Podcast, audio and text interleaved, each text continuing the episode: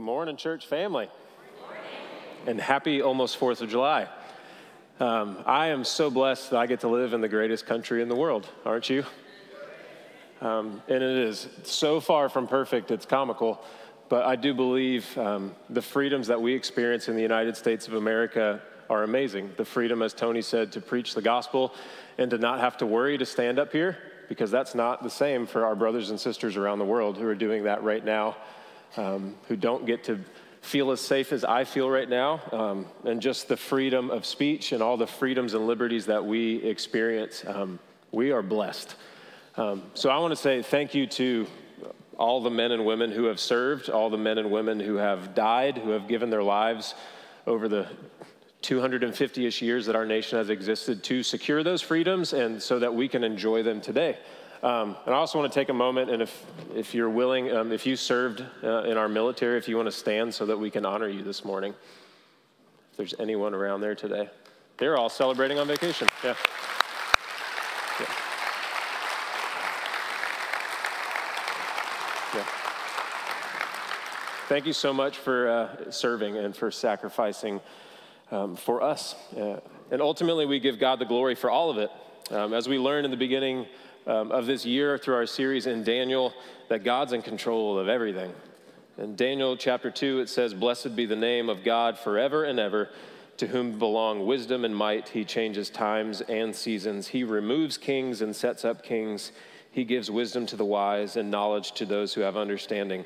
Our God is in control of everything, big and small. He's in control of nations, including ours. He's in control of empires and kings and presidents and whatever it is. Our God holds it all in the palm of his hand.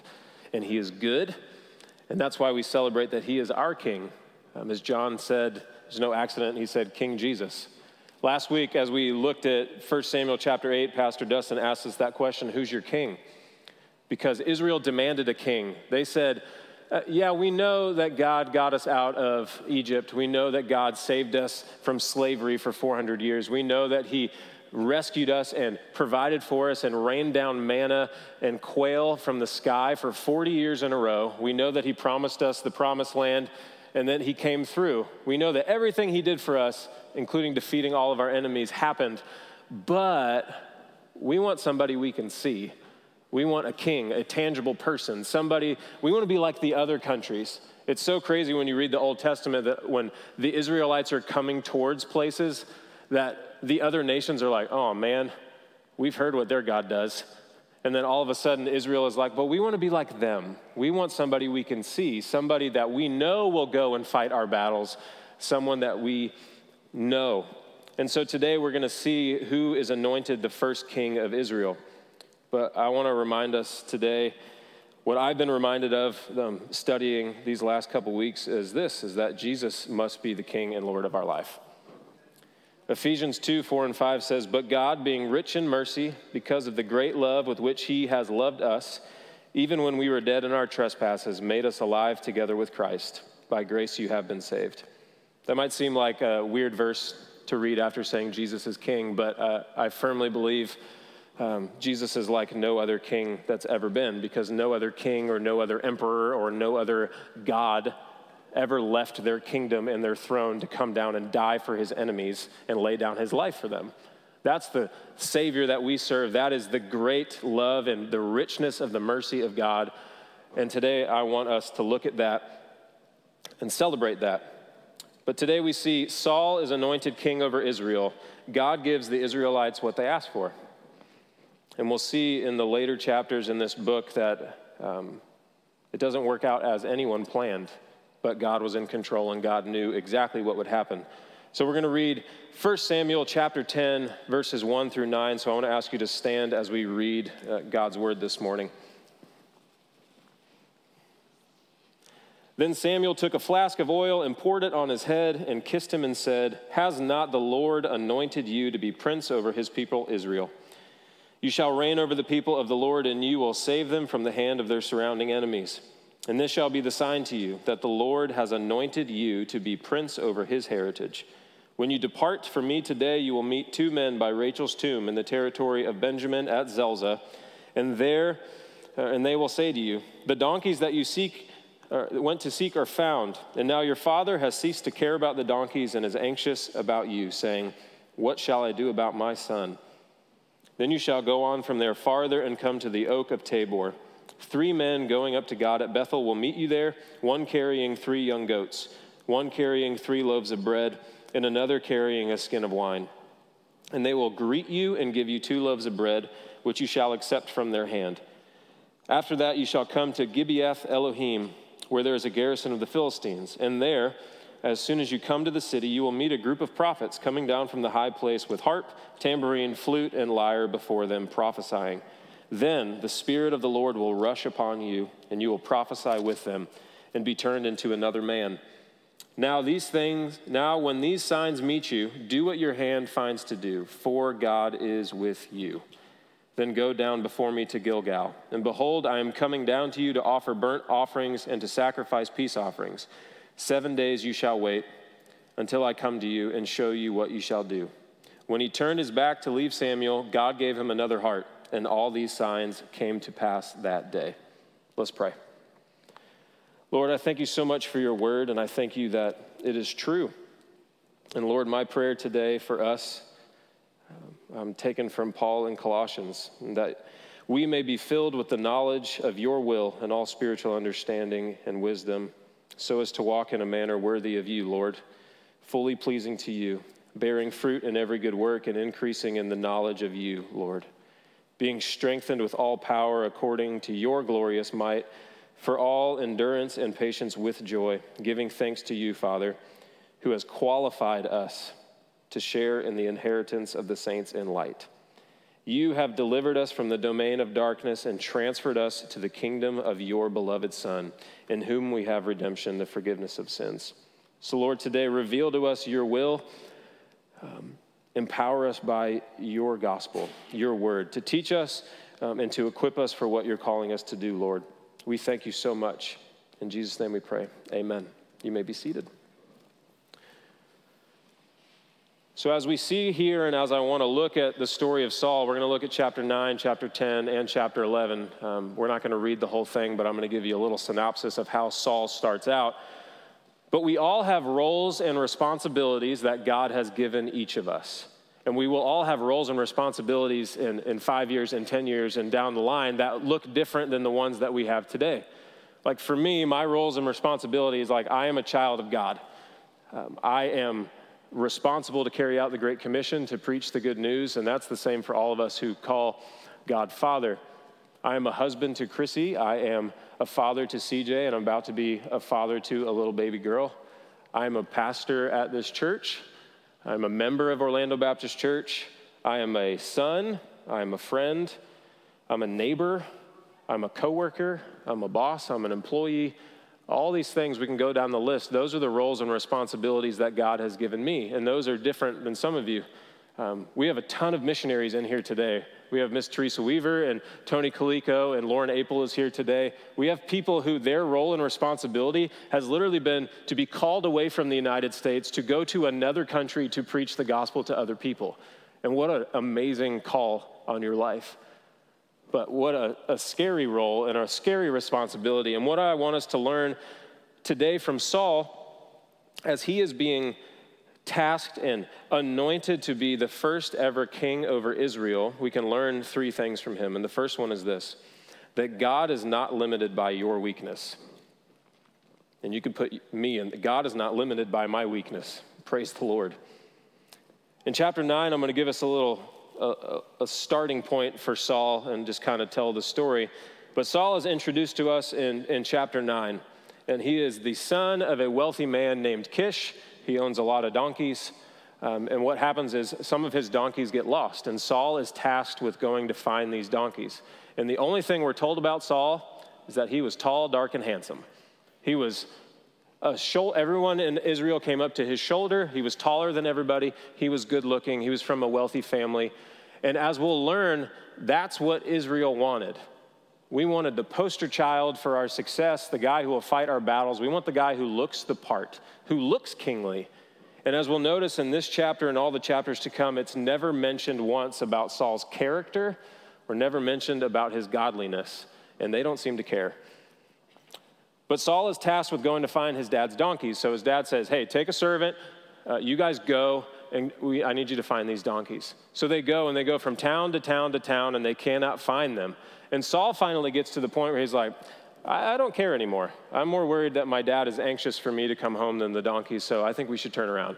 And his servant was like, Well, in the next town over, there's this guy, Samuel, and I hear that he can tell you whatever you want. He knows what's going on. He's called the seer or the man of God. And Saul's like, Well, we don't have anything. We ate all the food. We don't have any money. We can't give him a gift for him to tell us where the donkeys are. And the, and the servant, who is already showing better leadership and figuring out what they can do, says, Well, I have a quarter of a shekel. We can give it to him. So let's, let's go try. Let's go talk to Samuel and see what he says. So they go to the next town. They ask this lady, Hey, where's the seer? And she's like, Well, he's right ahead of you. If you just go, he's on his way up to the high place for a feast. So try to go find him. So they're on our way. Unbeknownst to Saul, the day before, Samuel said, or God told Samuel, Hey, the first king of Israel, he's going to come to you tomorrow, and you're going to anoint him to be king, and I'm going to let you know who he is. So Saul and Samuel come together, and they meet one another. And Saul says, Hey, do you know where the seer is? He doesn't know who Samuel is. And he said, uh, Yeah, that's me. Um, but today you're going to eat with me, so I need you to go up to the high place. And about those donkeys that you lost a few days ago, stop worrying about them. They've been found. Saul never mentions the donkeys to Samuel. He just kind of flexed that he knows exactly what God reveals to him and knows these things. And then as they lock eyes, God tells Samuel, That's the guy.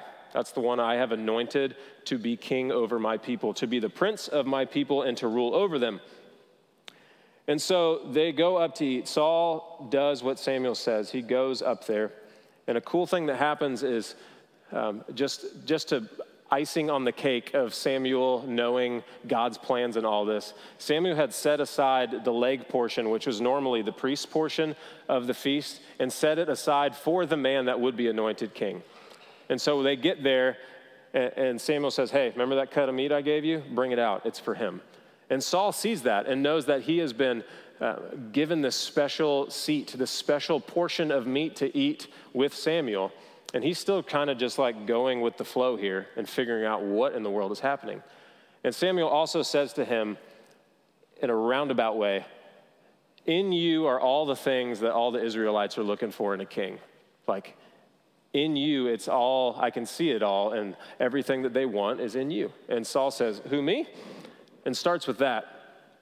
So they eat, they do everything together, he takes, uh, he sleeps up on the roof, and then or Samuel says, then tomorrow I will make known to you the word of God. And that picks up the, the passage that we read in the beginning here. But we see a lot of Saul's weakness showing up even in the beginning of this, and then we'll see it even more. When we jump forward to 1 Samuel chapter 15, Samuel will eventually say to him, Though you are little in your own eyes. So we see that Saul had a, a low self esteem. Um, but I really think as we read the scriptures that he just had a little view of God um, and a little view of what God asked him to do. And again, his character and his godliness are never spoken of. We can see even in him going to find the donkeys that he wasn't the best leader. His servant came up with all the good ideas, and later Saul will take credit for those things of going and talking to Samuel. He tried to give up um, and even now, as we go forward, and we're going to jump back into 10, 14 through 16, we see that Saul withholds information and lies to his uncle. Saul's uncle said to him and to his servant, Where'd you go? And he said, To seek the donkeys. And when we saw they were not to be found, we went to Samuel. And Saul's uncle said, Please tell me what Samuel said to you. And Saul said to his uncle, He told us plainly that the donkeys had been found. But about the matter of the kingdom of which Samuel had spoken, he did not tell him anything. I can't figure this out. Like, if somebody came up to me and anointed me and said, Corey, you're going to be the president of the United States, I'd be like, huh? Like, I would have that same reaction that Saul had. Like, you talk, what are you talking about? I don't want to do that. I'm not. But, like, I can't imagine, like, my uncle walking up to me and say, hey, uh, I heard you talk to Samuel, the man of God in the world the one that we know can tell you things like where your donkeys are and all this stuff. Uh, and he tells you you're going to be king. And then he anoints you in private. And then he gives you a list of signs, like just so you know, all these things are going to come to pass so that you know God has asked you to do this. I can't imagine not saying a word. Like, I can't imagine my uncle being like, uh, he didn't, uh, nah, nothing else. Nothing else here. So we see even here that Saul was not trusting God to, and believing him that he was going to do what God asked him to do. He had low self esteem. Uh, and here he clearly just withholds that and lies to his uncle, but it gets much, much more embarrassing for him. 17 through 22, it says, And Samuel called the people together to the Lord at Mizpah, and he said to the people of Israel, Thus says the Lord, the God of Israel I brought up Israel out of Egypt, and I delivered you from the hand of the Egyptians and from the hand of all the kingdoms that were oppressing you. But today you have rejected your God, who saves you from all your calamities and your distresses, and you have said to him, Set a king over us. Now, therefore, present yourselves before the Lord by your tribes and by your thousands. Then Samuel brought all the tribes of Israel near, and the tribe of Benjamin was taken by Lot. He brought the tribe of Benjamin near by its clans, and the clan of the Matrites was taken by Lot. And Saul the son of Kish was taken by Lot. But when they sought him, he could not be found. So they inquired of the Lord again, Is there a man still to come? And the Lord said, Behold, he has hidden himself among the baggage. So here we see the man who's been anointed king, who's the tallest, best looking guy in Israel, is hiding in people's bags. It is, uh, like, I feel it and I know it, but it's also embarrassing. Like, this is a scary task that he's been given. Um, but he hid. But what's crazy here, again, is that God is not limited by our weakness or by our fear if he has asked us or called us to do something. Psalm 103 13 says this As a father shows compassion to his children, so the Lord shows compassion to those who fear him. For he knows our frame, he remembers that we are dust. That verse was in my reading plan this week, and it just made me cry. Like, again, I cry a lot now that I'm a dad. I wish it would stop. But God is a good father in the fact that he's not surprised that I'm weak. He's not surprised that I get scared. He's not surprised that I sin. He's not surprised at any of it because he made me and he knows my frame.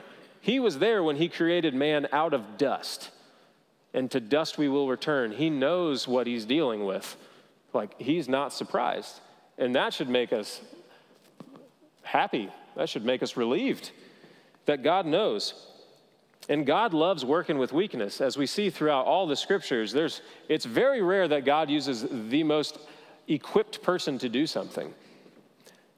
Paul says this in 2 Corinthians 12 9, after he begged God to take away this thorn in the flesh that was tormenting him over and over and over.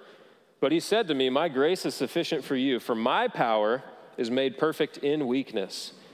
Therefore, I will boast all the more gladly of my weakness, so that the power of Christ may rest upon me.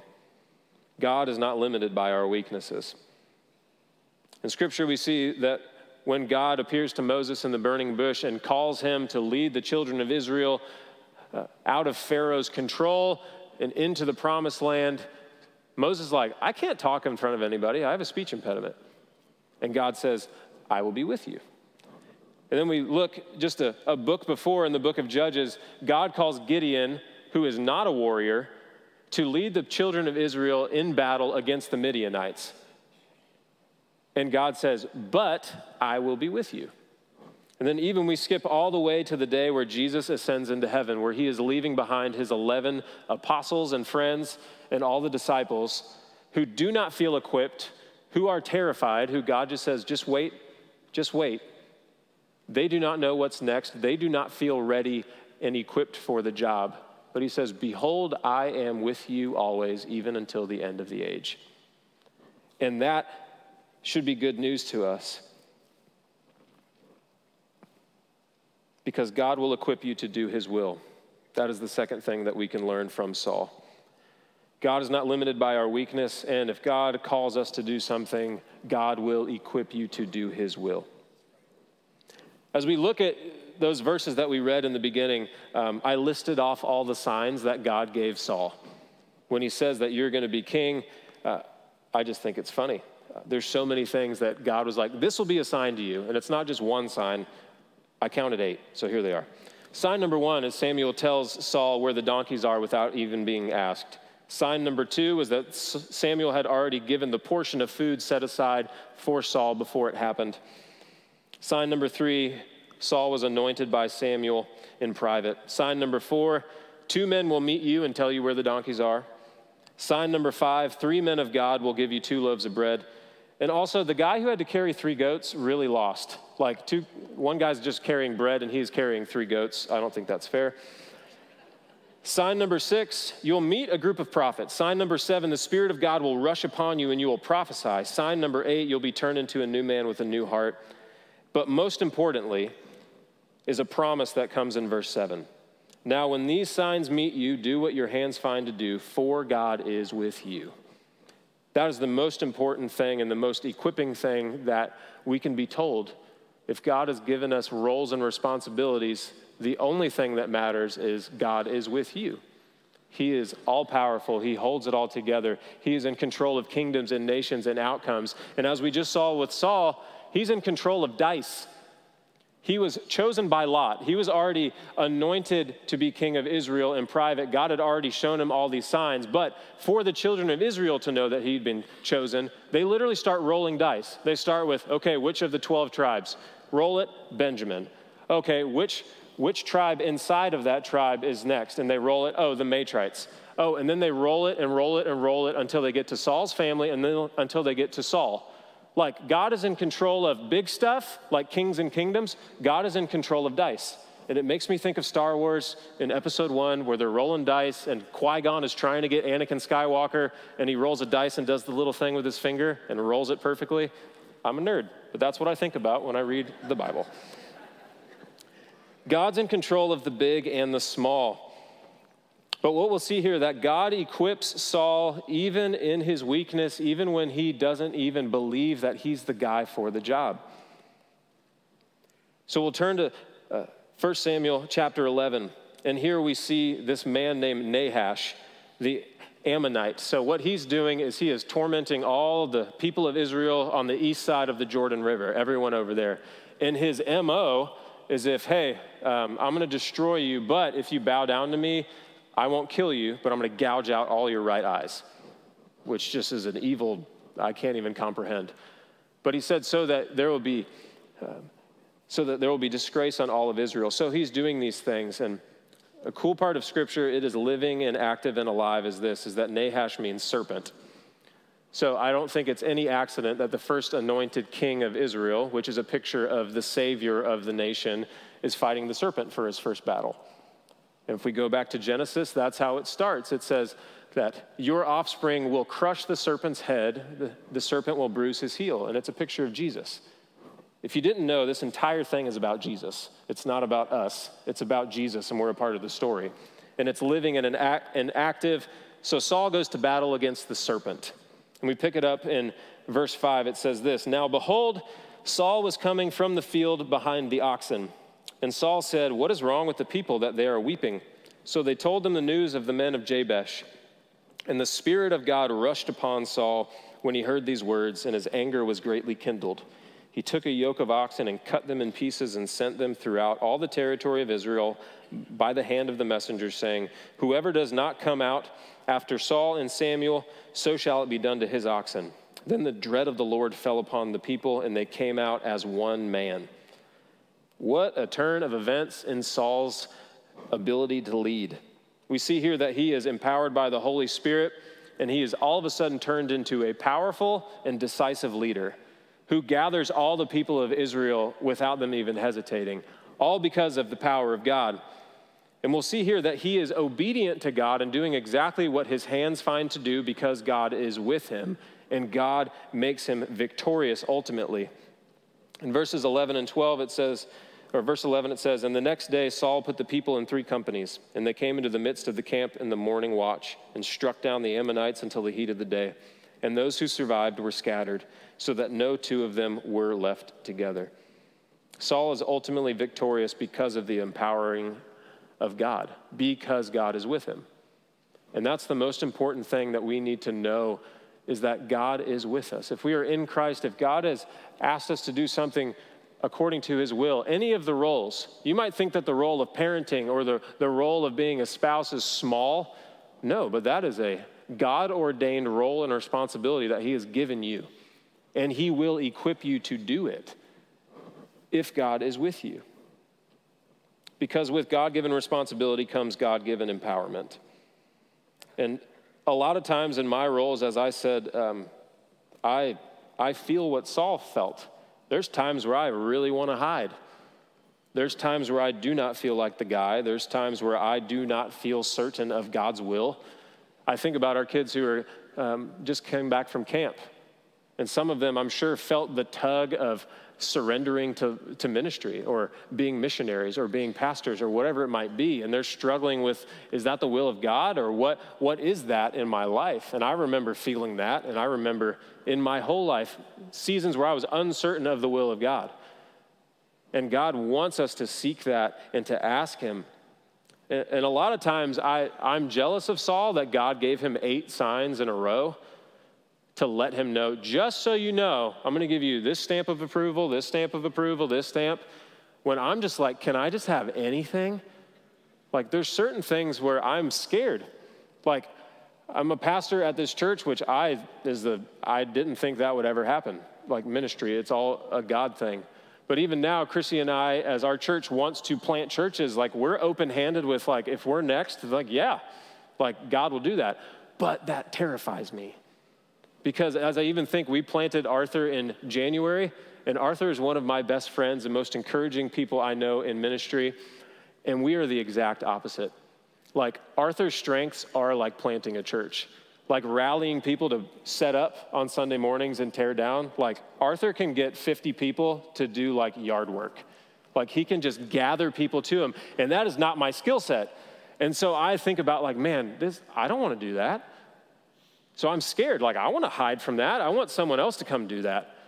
But that's not what, how God operates. God doesn't get the glory if I'm just great at it everything naturally, if He just made me that way. God gets the glory when we lean on Him and He empowers us to where people can say, wow, look what God did through them. That's exactly what He wants. God will give us the empowerment and the equipping, even if we don't have the signs, even if we're uncertain of His will sometimes. But when we are uncertain, I love that we can ask him. Psalm 143:10 says this, "Teach me to do your will, for you are my God. Let your good spirit lead me on the level ground." I love that. We can ask our good Father because he knows what I need and he wants to give it to us for his name's sake, for his honor, for his glory. I want to take a minute to talk about this phrase, the Spirit of God rushed upon Saul. We see that in the Old Testament really um, a lot in Judges, but we see it in the story of Saul multiple times where the Spirit of God rushed on somebody. And what happened is uh, it was temporarily to accomplish God's will, to temporarily empower them to do what God wanted to do. And the reason I use the word temporarily is because we'll see in a few chapters that that is removed from Saul. That empowering of God is removed from him when he rebels. But I don't want to jump ahead of that. Um, but it's different. Like this phrase is different than what we read in the New Testament. It's different than regeneration. It's different than salvation. And the reason we know that is in Scripture, it is clear that when you are saved by grace through faith in Jesus Christ, the Holy Spirit is your seal of salvation. He is your seal as your guarantee, and that cannot be undone. If you are in Christ and you are sealed by the Holy Spirit, you can't do it. We sang it this morning like, no one can take me out of the palm of God's hand now. 2 Corinthians 1 21 says, And it is God who establishes us with you in Christ and has anointed us, and who has also put his seal on us and given us his spirit in our hearts as a guarantee. God does give us those extra stamp of approval. Just in case you didn't know you were my child, here's the seal of the Holy Spirit, this gift that will live and take up residence in you. Ephesians 1 says, in him you also, when you heard the word of truth, the gospel of your salvation, and believed in him, were sealed with the promised Holy Spirit, who is the guarantee of our inheritance until we acquire possession of it to the praise of his glory. What an amazing thought that I can't undo what God has done for me because of the Holy Spirit and his seal. The Holy Spirit also empowers us. That is our main thing. When I say God, God will equip us to do his will. It is through the power of his Holy Spirit that this will happen. Romans 8 says, If the spirit of him who raised Jesus from the dead dwells in you, he who raised Christ Jesus from the dead will also give life to your mortal bodies through his spirit who dwells in you. Through the empowerment of God, we see that Saul is victorious. In spite of weakness, in spite of shortcomings, because of God and for God and for his glory. God loves to work through weakness because it shows his power and glory and the ripple effect of that is bigger than we can ever imagine. When God sees that He is doing something in us and through us, and other people see it because of the faith that we have, um, we, sorry, that's throwing me off. Um, but God can do it in spite of our weakness and in spite of our shortcomings. And I want to read the end of 1 Samuel 11 and see what Saul does after this. Then the people said to Samuel, What is it that said, or who is it that said, Shall Saul reign over us? Bring the men that we may put them to death. But Saul said, Not a man shall be put to death this day, for today the Lord has worked salvation in Israel. Then Samuel said to the people, Come, let us go to Gilgal and there renew the kingdom. So all the people went to Gilgal, and there they made Saul king before the Lord in Gilgal. There they sacrificed peace offerings before the Lord and there Saul and all the men of Israel rejoiced greatly. So here we see what Saul does after this, but the important thing we can learn here is that God gives fresh starts. That God gives grace, that God gives mercy. According to his great mercy, he is rich in mercy and wants to give grace and give fresh starts. As we've said, Saul doubted, he lied, he hid, but ultimately he succeeded through his obedience and mostly because of his trust in the power of God in his life. And what did he do? The best thing he could do. He gave God the glory. He gave God the glory. Dustin has been our, my lead pastor for the last six years, and if you've been around him or um, you know told him great sermon, you hear this phrase "praise God," and you're just like, man, that's annoying sometimes. Just say thanks, man. Like just say thank you.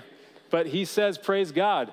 And it has infected the culture of our staff and the, inf- and the culture of our church. And it's important because we need to praise God. When God does something big or small, or God shows up, if God meets a need in your life and you praise God, it gives him glory and it radiates through the people. And it is important and it reminds you, I am weak, but he is strong. Did I do this or did God do it through me? Praise God, He did it. And that's the amazing thing. God gives grace and God gives fresh starts. And what we see here is that the kingdom was renewed. And that's how we know there's a fresh start. Even though Saul was anointed in private, even though we see that Saul, um, people doubted that he was going to be king, we see here that the kingdom is renewed. God gives fresh starts through people. God gives fresh starts. So God knew Saul's frame. God knew that he needed countless assurances, and God knows that for us. God knows exactly what we need throughout this, and God is a good father. So today I want to invite um, John and the musicians to come back up because we're going to sing in just a minute. But today, God is offering a fresh start in grace in whatever role or responsibility that you have on your life. Because a lot of times, as, as we'll see in this grace, I get things wrong and you get things wrong, and we struggle with sin and we mess up in our roles and our responsibilities. And these fresh starts it does not mean that there are no consequences for sin. It does not mean that everything just gets wiped clean because sin like there are consequences for sin. There are things, but God gives grace and God gives fresh starts, and God is a God of forgiveness, which means that God is a God of restoration. And God models restoration for us so that we can, you know, be people of restoration in our relationships, so that I can forgive and know that I must forgive and I must seek forgiveness because my God is a God of restoration and a God of fresh starts. So today, what you might need to confess some of those things, things that you have fallen short of. You might need to ask for mercy and restoration from somebody. And I want you to know that the altar is open for that. But I love that 1 Peter 1 18 says this knowing that you were ransomed from the futile ways inherited from your forefathers, not with perishable things such as silver or gold, but with the precious blood of Christ, like that of a lamb without blemish or spot. Earlier in that passage, it says, You should be holy because I am holy. You also be holy in all your conduct. The only way that Scripture says that, the only way that Jesus can ask us to be holy because He is holy, is because He bought the ability. He bought it with His blood. This has become just new to me because the word is living and active. But not only is Jesus' blood powerful enough to cover your sins and to forgive you and to make you righteous before God, but Jesus' blood ransomed us from our old sin and ransomed us to be able to be more holy. Like, what an amazing thing. We can be holy because of the blood of Jesus. That's how powerful it is. Like, every time we think that, uh, like, oh, Jesus' blood is only so powerful for me, it's imperishable. It can't run out, it doesn't weaken. It is all powerful to make us new by the washing of his blood, but also allows us sanctification to be holy because our God is holy through the blood of Christ. So today you might need to hear that because I need to hear it every day. And you might need to lean on that and come pray and seek the Lord. And you can ask Him, hey, I don't know what the will of God is in my life, but He wants to tell you. Most importantly, he wants you just to come to him. It talked, we talked about that verse that said the inheritance that will be ours. And that's what heaven is, in case you were wondering. Heaven is being in the presence of God and worshiping all the days of your life, and you will be more satisfied than you can ever imagine. You will want nothing else. And that's what God wants for us on this earth is to sit and wait for the Lord until our soul is satisfied and to allow him to equip us and use us. That's what he wants. So today, the altar will be open to you, but know that the blood of Jesus can cover all of it. And some of you today, if you need to call on Jesus as Lord, I'll be down here. But it says, if you believe in your heart and confess with your mouth that Jesus Christ is Lord and that he died and that he was raised from the dead by God, you will be saved to the honor and glory of the Lord. So today, Jesus is waiting. God is not limited by your weaknesses. God empowers us to do what He asks us to do according to His will. But God is a God of grace. He's a good Father who gives fresh starts. So I want to invite you to stand, and we're going to sing in a minute, and the altar is open. But I'm going to pray for us real quick. Lord, we need you so much. So today I pray that you'd soften our hearts, that you would help us to know how much we need you. And Lord, for people in here who are being called to something hard, I pray that you would empower them and use them, Lord. And we trust you. In Jesus' name I pray. Amen.